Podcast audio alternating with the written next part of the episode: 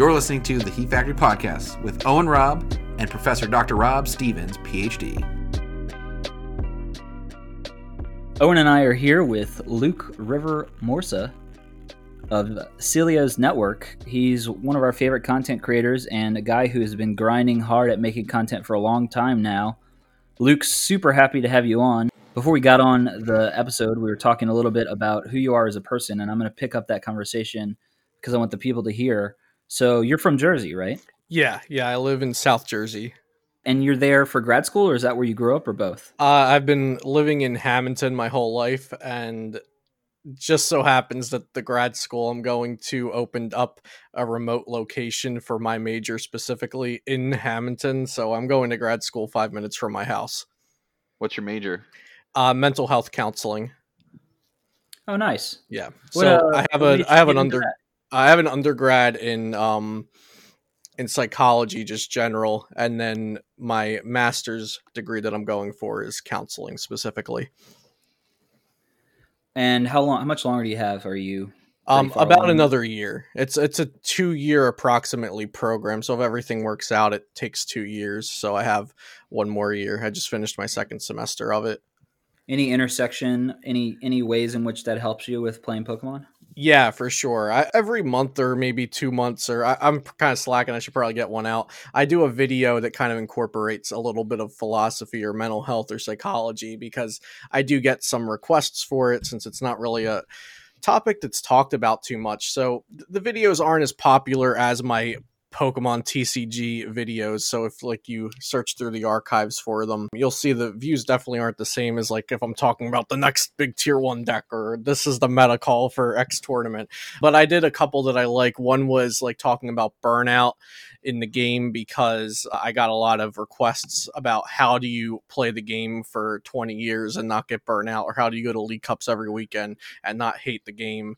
Um, so I talked a bit about burnout and like realizing what your goals are and that your goal doesn't have to be to get to worlds or day two worlds or win worlds or get this many points just because that's what a fair amount of the competitive community is doing. Maybe your goal is just, you know, get top eight at a league cup or even just build a new deck to play with friends at your kitchen table. Like the, the game is meant to be enjoyed and everyone doesn't have to have the same goal. So I, I went into that a lot and I do that kind of thing every now and again in videos. Awesome. We're gonna try to get to know you a little bit here in this podcast. Sounds good. Let's start with your history in the game. Okay. When did you start getting into Pokemon in general and the TCG specifically?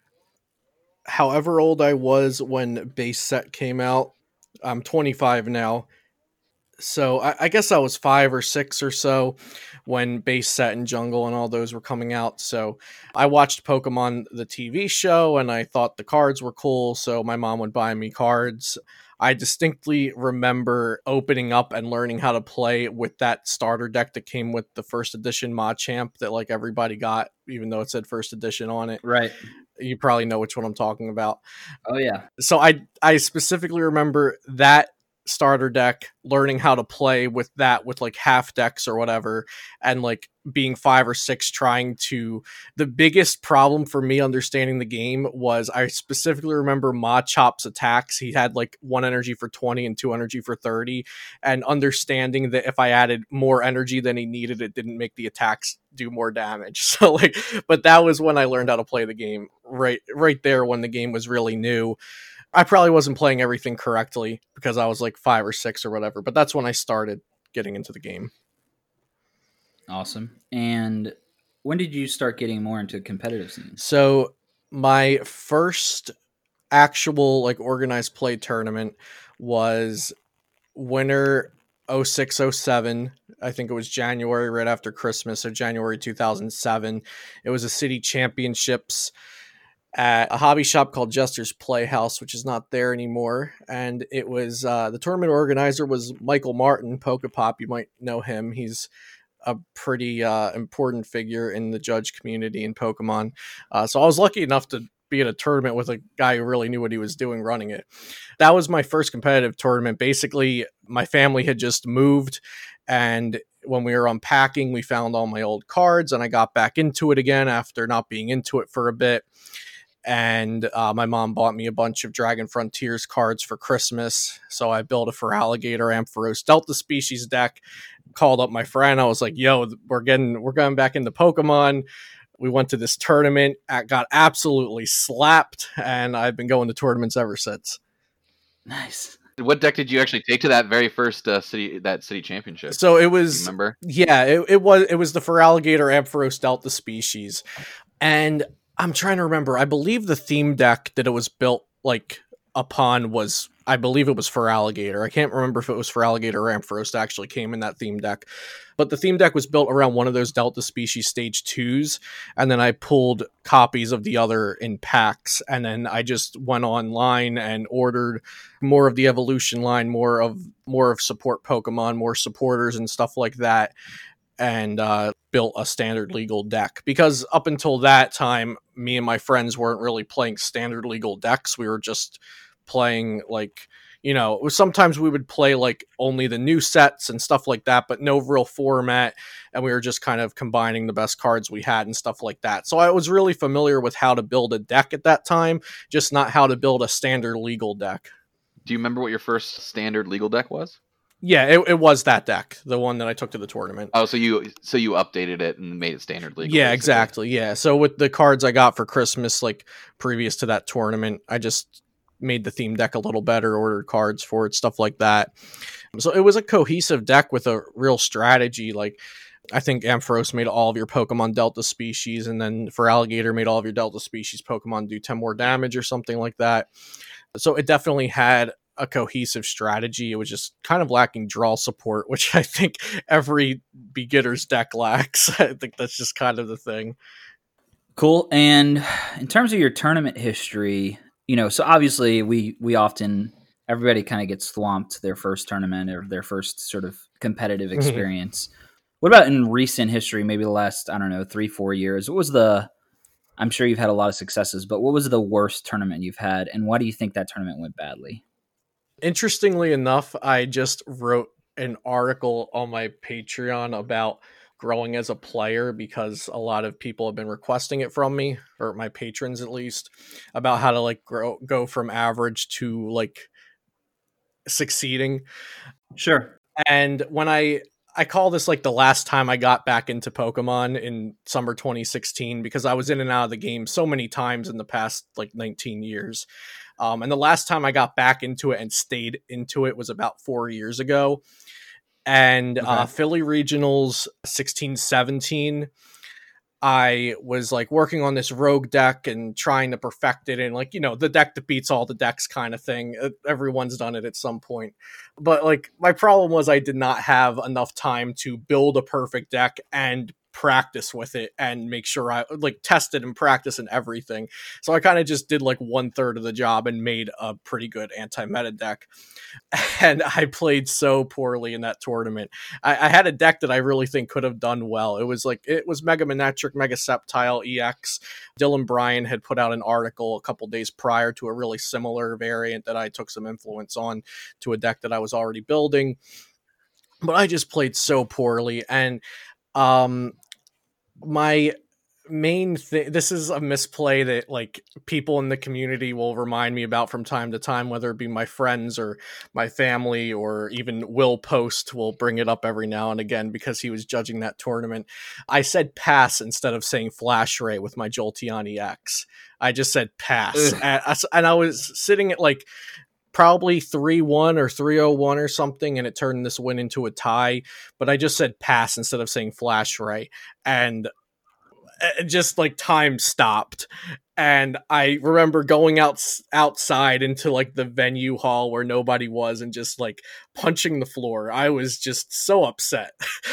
And uh, people that know me know i'm usually fairly composed. I was just so frustrated with myself like how could you say pass instead of flash ray? Like i see this the resemblance but right.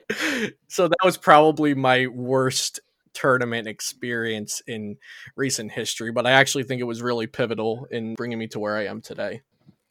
Okay, since we talked about your worst tournament experience, talk, let's talk about your your breakout tournament. Do you remember what your breakout tournament was? Yeah, hundred percent. So it was that same season. I guess that the tournament I just talked about was like September, October, and then in May, Virginia regionals. I think it was mm-hmm. Richmond regionals. So 2016, 2017 standard. Sun and Moon was the newest set and that was kind of where I had snapped from that tournament that was really disappointing for me in Philly regionals and I realized I want to be more focused in this game. Like I've loved this game for a long time. I've been competing in it for a long time, but I know there's players out here that are more dedicated and have this as a priority and I had other priorities and I was like, "You know what? We're making po- Pokemon the priority now. I'm focusing on this. I want to do well." and I picked up Yveltal Garbodor over the winter and spring, being fairly local to Frank Diaz, and he was an amazing Yveltal Garbodor player. I kind of took influence from him, even playing the mirror match with him and stuff like that. And I really just, that was when I kind of built who I am as a player that really shows in my content with the matchup spreadsheets and the meta predictions and all of that. It all kind of culminated into preparing for Richmond regionals.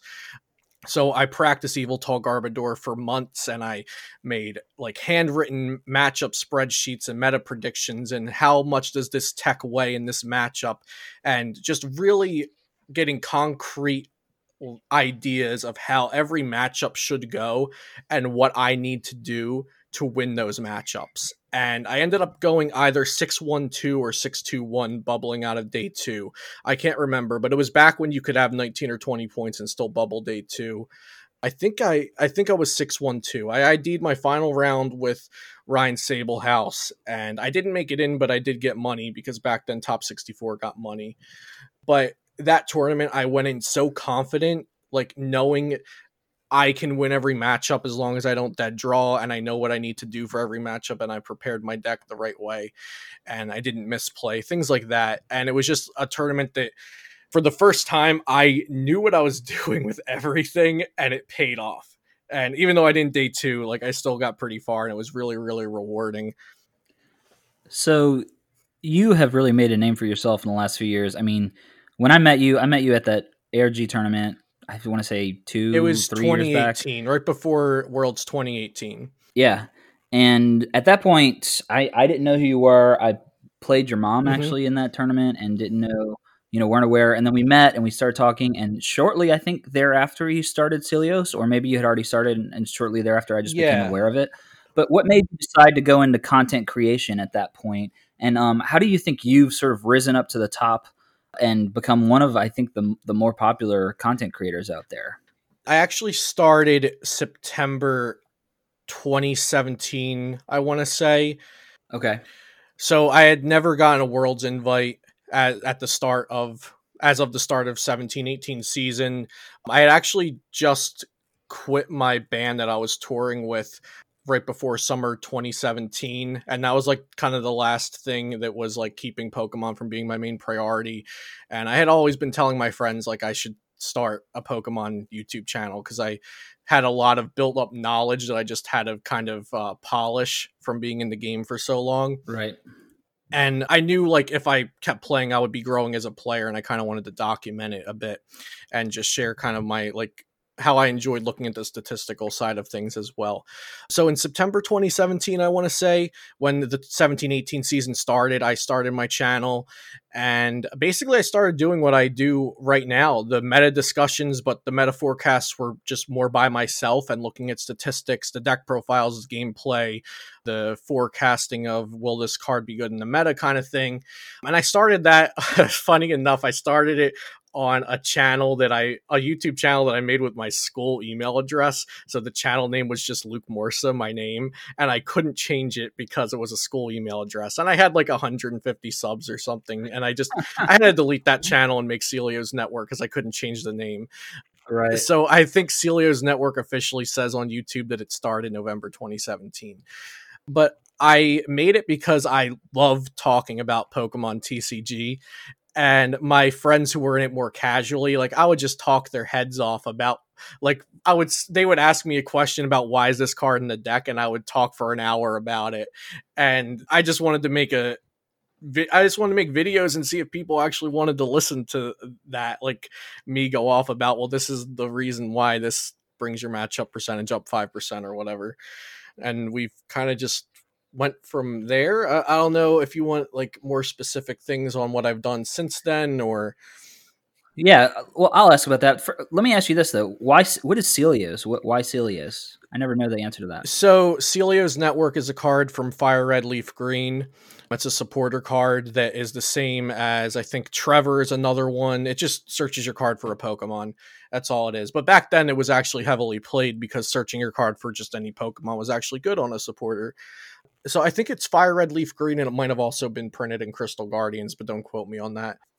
So yeah, it's just a supporter card. It's a picture of a guy with blondish brownish hair and glasses, so it kind of resembles me roughly. And I it was kind of that thing where I said in the summer, I like my friends were telling me I should start a YouTube channel, and I was just like, yeah, Yeah. I guess if I started one, I just call it Celio's Network. Like, you know, there's Rare Candy that's named after a card. It's pretty cool. You know, Magic channels name themselves after cards, and I think Celio's Network sounds like kind of what I want to do. Like, I wanted to make like a network of resources for people, which I'm still roughly working on. I've been off and on trying to decide if I want to make a website or not, but there's so many great websites out there. But basically, I wanted my YouTube channel to be a resource for players of varying skills. Just kind of like a network of different kinds of resources for getting into competitive and enhancing your game. Can you go over some of those resources that you have? Do you have like deck profiles or meta analysis, etc.? Yeah, for sure. So there's a lot of different kinds of videos and series that I think I've started and ended and brought back over the two and a half or so years that I've been doing this. Basically, I think I started out with meta discussions and meta forecasts, which I've just culminated into metagaming in general. And I, I really, really enjoyed doing meta forecasts, which is where on my channel at least the meta forecasts are usually where i sit down just by myself. I bring up this google sheet of statistics from past tournaments and i show my expected performance for all the decks and expected popularities for the future tournaments. I've made a matchup spreadsheet that you you put in your matchup scores and it spits out a meta score with a weighted average and stuff like that. So that's what i really enjoy doing the meta forecast where i just get to sit down with numbers and explain what they mean. But I realized that like when I first started my channel, nobody really knew me. I didn't have a lot of results. Um, the people that did knew, know me were kind of from the East Coast area, but I didn't have like a lot of results to back. Well, this is why you should listen to me about these numbers. So I started the meta discussions where I brought in either players that I didn't know some of them and I became friends with them through the meta discussions, uh, like Rukan Shao and Russell LaParre. Uh, it's kind of crazy because Russell LaParre was someone that I looked up to because of Some1sPC and everything. And I was like, wow, I want to do something like that one day. And then having him on the channel was just insane.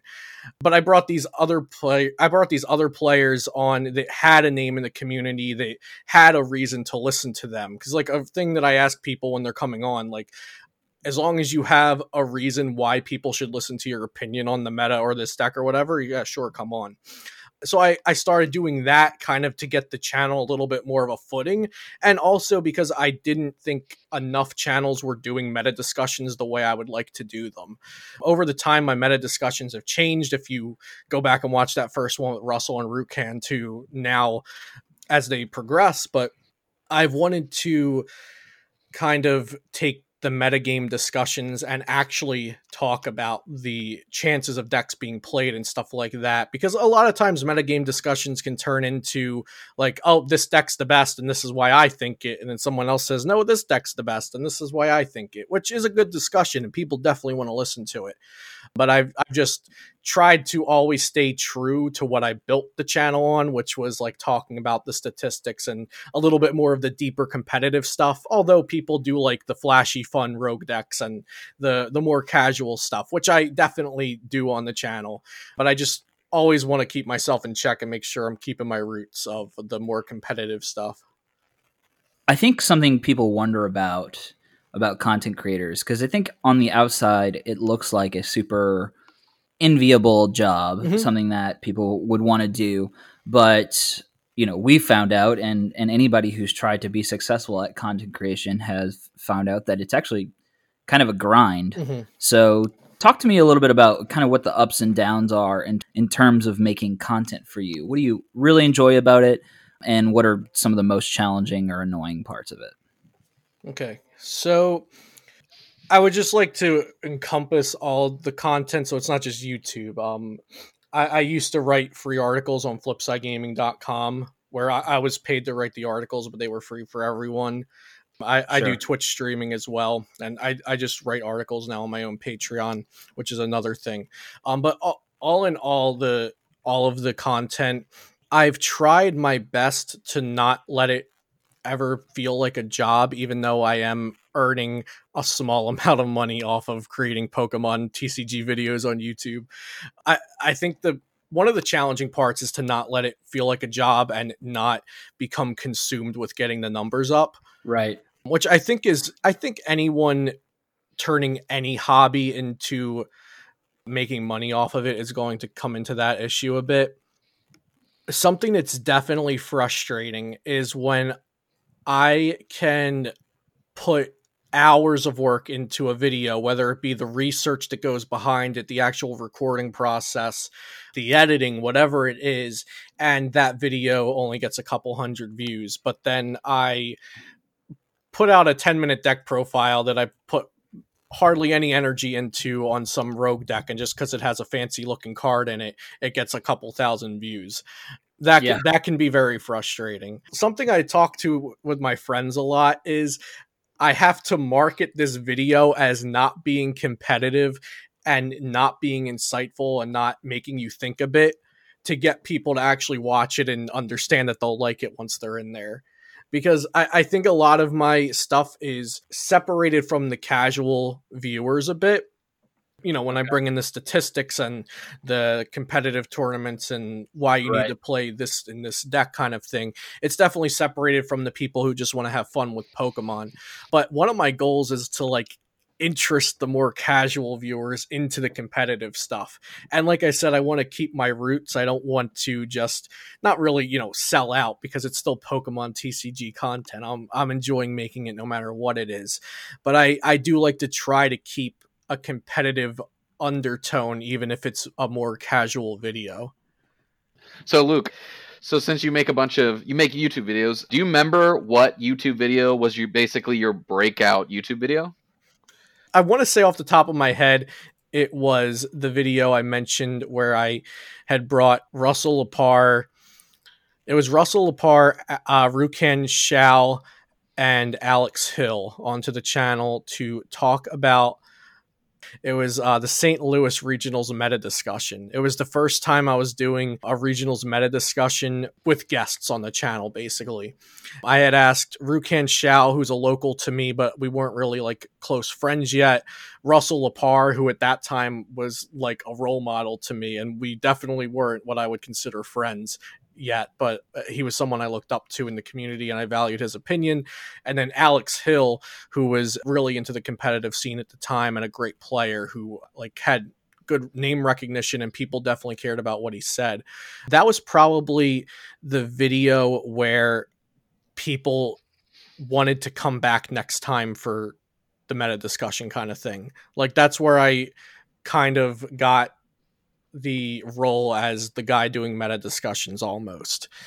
Because then people came back for the next one for Charlotte regionals with different guests, and that got a thousand views. And then the next one for Roanoke regionals and NIC meta discussion those definitely started going down in views a little just because more and more people started doing meta discussions. But I think that was when people started putting a little bit of value in my channel. Like, oh, okay, this is what this channel's good at, so I'll come back for those videos.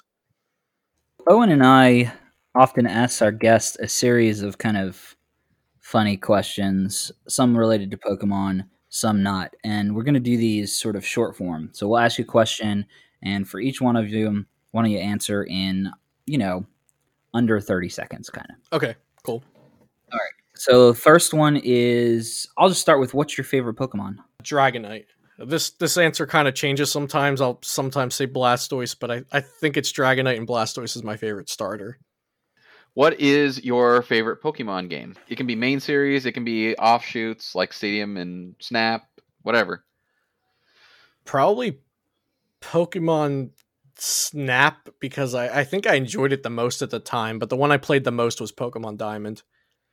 Snap blew my mind when it came out, and then I went and replayed it recently, and it was still great, but I don't know, it was magic when it came I out. would love to see uh, when the 3DS came out. I really wanted them to make one on the 3DS. It would have been perfect. What is your order when you go to McDonald's? Probably a double cheeseburger and large fry. I don't really go to McDonald's too often, but I guess that's what it would be. What fast food do you usually partake in? Wendy's and Taco Bell, but I kind of I prefer to call Taco Bell a Mexican restaurant, but uh, Wendy's and Taco Bell, I think. What instrument did you play, and what was the name of your band that you were touring with? So in that band, I played guitar and vocals, and uh, the band's name was Clearview. And yeah, I play a bunch of instruments, but that was what I did in that band. Do you still play music regularly, or is that kind of something you've left behind for Pokemon? I pick up my acoustic guitar a couple times a month. I've been thinking about getting an electric drum kit because an acoustic drum kit is too much maintenance and stuff. Right. So when I pick up the acoustic guitar, I sing, and uh, usually in the summer I am a choral director in a musical theater, but that's not happening this summer because of uh, the quarantine and everything. And what, what kind of music did Clear Lake play? Clearview was Sorry. uh, yeah no it's okay. Clearview was a uh, post-hardcore band to just summarize it simply, kind of like La Dispute or Pianos Become the Teeth. The it, it kind of like the uh, the new emo wave of the early 2010s. Nice. So since you said you like Taco Bell, what is your Taco Bell breakfast order if you've ever had it? I don't actually know the names of the Taco Bell breakfasts, but I definitely ordered them and they're all great. It just I'll take any of them. I love that answer so much. uh, I like to think that you just pull up to Taco Bell and you're like, "Give me whatever's on the menu. Give me one of them." Yes, Yeah, I want. what, Uh, would you, what would you? Yeah, just throw something in here. I'll eat it. let me get an egg and a hash brown and some of those Cinnabites and yeah. Wrap it all up in some cheese. We're good to go. How do you feel about the online tournaments going on in terms of how fun they are, all that kind of stuff? And you can answer this a little bit longer if you want. So as far as Limitless online series goes, I think it's just incredibly commendable of what they're trying to do because this not a, some people will remember it, but I did a fantasy tournament called Celio's No DCE Open Nice. probably a little over 2 years ago. And probably more people were into that at the time than were actually into my channel. And because people were complaining about DCE, I was like, all right, let's toss up a tournament. I'm going to hold it on challonge.com through Discord. No DCEs allowed. Let's go. I I think I can actually say I experienced PTSD from holding that tournament. Why was Just- it so hard? Just the logistics of it. It was it, it it was like pulling teeth to get people to play the rounds of the tournament they signed up to play. Oh, um it because it, wasn't um the my main fault my the downfall of that tournament was i did not charge an entry fee so players were not held accountable to show up on time for their rounds and right. play their rounds in a timely manner and not complain and be just things like that. It was, I think it was around 150 people, and we played double elims until there was a top eight cut or something like that. But what ended up happening was we didn't play the top eight cut, and I just gave out prizes based on Swiss standings after top after Swiss were Swiss was over because it took so much longer than it was meant to take like by the time we got to the top eight people had lost interest just because i don't think my penalties and stuff were strong enough for people having to reschedule their rounds and stuff like that because i kind of jumped in thinking it would be really easy. But anyway long story short i've tried to run an online tournament before and i think it's incredibly commendable of what Limitless is doing, and they're doing it so well. Of course, you know, you know the first qualifier had its flubs and had to be restarted, so we kind of had a test run. But that they were able to rally back and hold these massive 1300 person tournaments on a very uh lacking software that we have like PTCGO. It, it's just been incredible. I've played in the first two and they were really fun. I, I don't necessarily love best of one or the standard format, but for what it's worth, I think Limitless is doing a fantastic job with it. I've been playing in the Sunday Open run by a UK tournament organizer named Neil, and that's been a lot of fun. I've played in a few of those, and that's just like a one day tournament. You it's a pack to enter, and then all the packs go into the pool, and that's been a ton of fun. Um, and PokeStats, which I'm part of the PokeStats team, has been holding old format tournaments and I played in the 2014 one for that and I, I love doing those because a lot of the old formats are a lot more fun and skill intensive than the current standard. So Tate and Pete and everybody involved in those are doing a great job. I have another question. We a few months ago interviewed Kieran. Team Gas was hot. Is Team Gas still a thing or what's the status on that? Oh yeah, yeah. Team Gas is a thing. They actually helped me with some of the they they helped me with some of the statistics for like a spreadsheet I just put in my article and stuff. But yeah, I, teams are just really low right now because there's no actual competitive tournaments. Like I think so. Lay from Team Gas actually was the highest placing ADPZ in Q3 of the online series last weekend.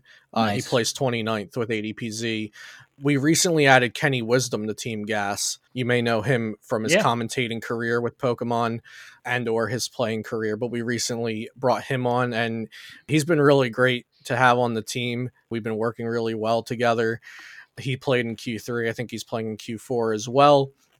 But not everybody on the team is either has the time to do the online stuff or is interested in playing online.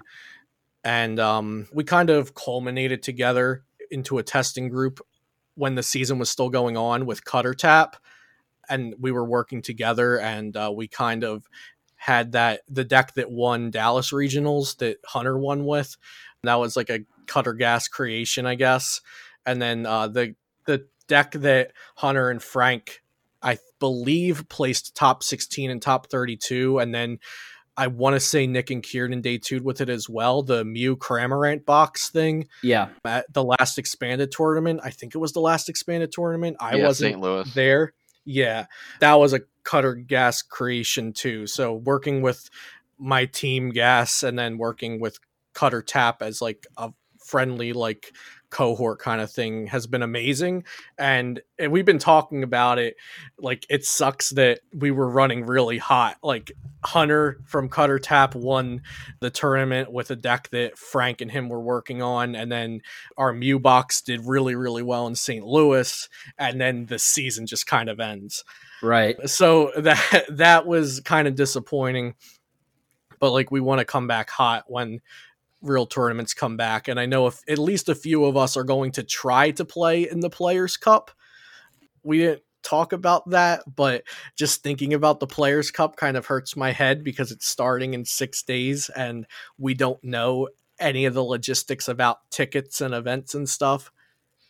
Yeah, the logistics are very confusing. We started an episode about that and then we are sort of scratching it because we scratched an entire episode because they had released the stuff on what was it like Wednesday or Thursday. Rob and I recorded the episode on Friday, and then they released more stuff on more confusing stuff on yep. like Tuesday, and then Rob and I are like, uh, or no Monday, and we're just like, uh, do we put it this out for Tuesday? And we're like, nah, I don't think so. Well, because they could release something the next day that would make the episode not make yeah. any sense. So we just we're like, so how it. that's been affecting me. There unpredictable release of information. I've been getting patrons and people in my Discord and people on YouTube comments, whatever, asking me, can you talk about the Players Cup? What do you think about it? What is even going on? Like, right.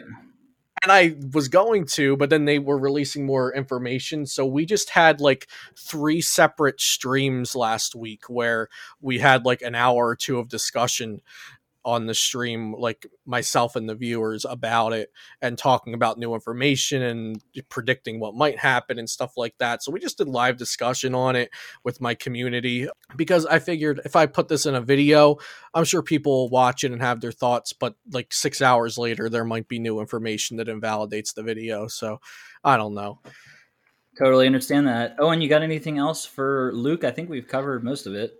Do you think Gas will ever pick up more people? I'm just curious. I think it's kind of a large group right now, but I mean, I guess we're working well together. Like I'm not I'm not like the leader of gas or anything. The the uh captains, I guess, or the people that started it or I think Tate and Kiernan are kind of like our leaders, but we're kind of like a a non-leaderish group. I I don't know. But Kiernan and Tate started it basically. So wherever they want to take the team, it's up to them pretty much but we all have a we all get a vote and stuff but you know the ideas that are brought up whatever they want to do i'd kind of just go with i'm more of a fan of a very small testing group but it's kind of become the exact opposite of that with team Right. gas getting more members and then we're like very friendly with cutter tap and work with them and it's kind of become a larger thing and i i haven't minded it so um, if it was my decision in the beginning, it would have been like five people, but I haven't minded with where it went at all. Well, Luke, thanks so much for joining us. It has been a pleasure getting to know about you and Celio's, and uh, good luck with the channel. Um, I definitely enjoy the content. I definitely, I don't watch everything you do, but I definitely watch a good number of videos, and I love, especially when you get into statistics and your spreadsheets and that sort of thing. It's my favorite thing. It's very helpful before big tournaments. Absolutely, thanks. I'm I'm glad you enjoy it, and yeah, that, that's my favorite too. Like I said, Why don't you plug your stuff for the people? what's up? I said, why don't you plug your stuff for the people? Let them know where you they can find you. Oh, sure. So, um, my YouTube channel, like we've talked about throughout the episode, is Celio's Network, youtube.com slash C slash Celio's Network, or however YouTube works with their URLs. You'll find it. I stream semi regularly on Twitch, same URL, TV slash Celio's Network. Um, my sponsor is PotownStore.com. They've been very great to me as a player and a content creator, even though the season is like somewhat canceled. PTCGO codes are booming right now, and that's their thing. So check them out if you need codes. And um, when the when the quarantine and pandemic and everything kind of hit, the site I was writing for, flipsidegaming.com, they're a brick and mortar store, like first and foremost. So they kind of shut down for a couple months and I had nobody left to write for. And I was thinking about starting up my own site or Patreon anyway. Um, so I started up a Patreon on a whim, so you can find me there at patreon.com slash Celio's Network. And I write a few articles a month and, you know, answer any questions the patrons have and make deck list updates and stuff like that. And that's probably all I have to plug. Hey Robert, please plug our stuff for the people. Thank you for listening to the Heat Factory. Remember, rate this podcast five stars on Google or Apple, or to follow us on Spotify. It really helps. Thanks to Col Friday for his song Hack, which you're listening to now. And our intro was by Frank Percic, who you can follow on Twitter at PokePercic. See you soon.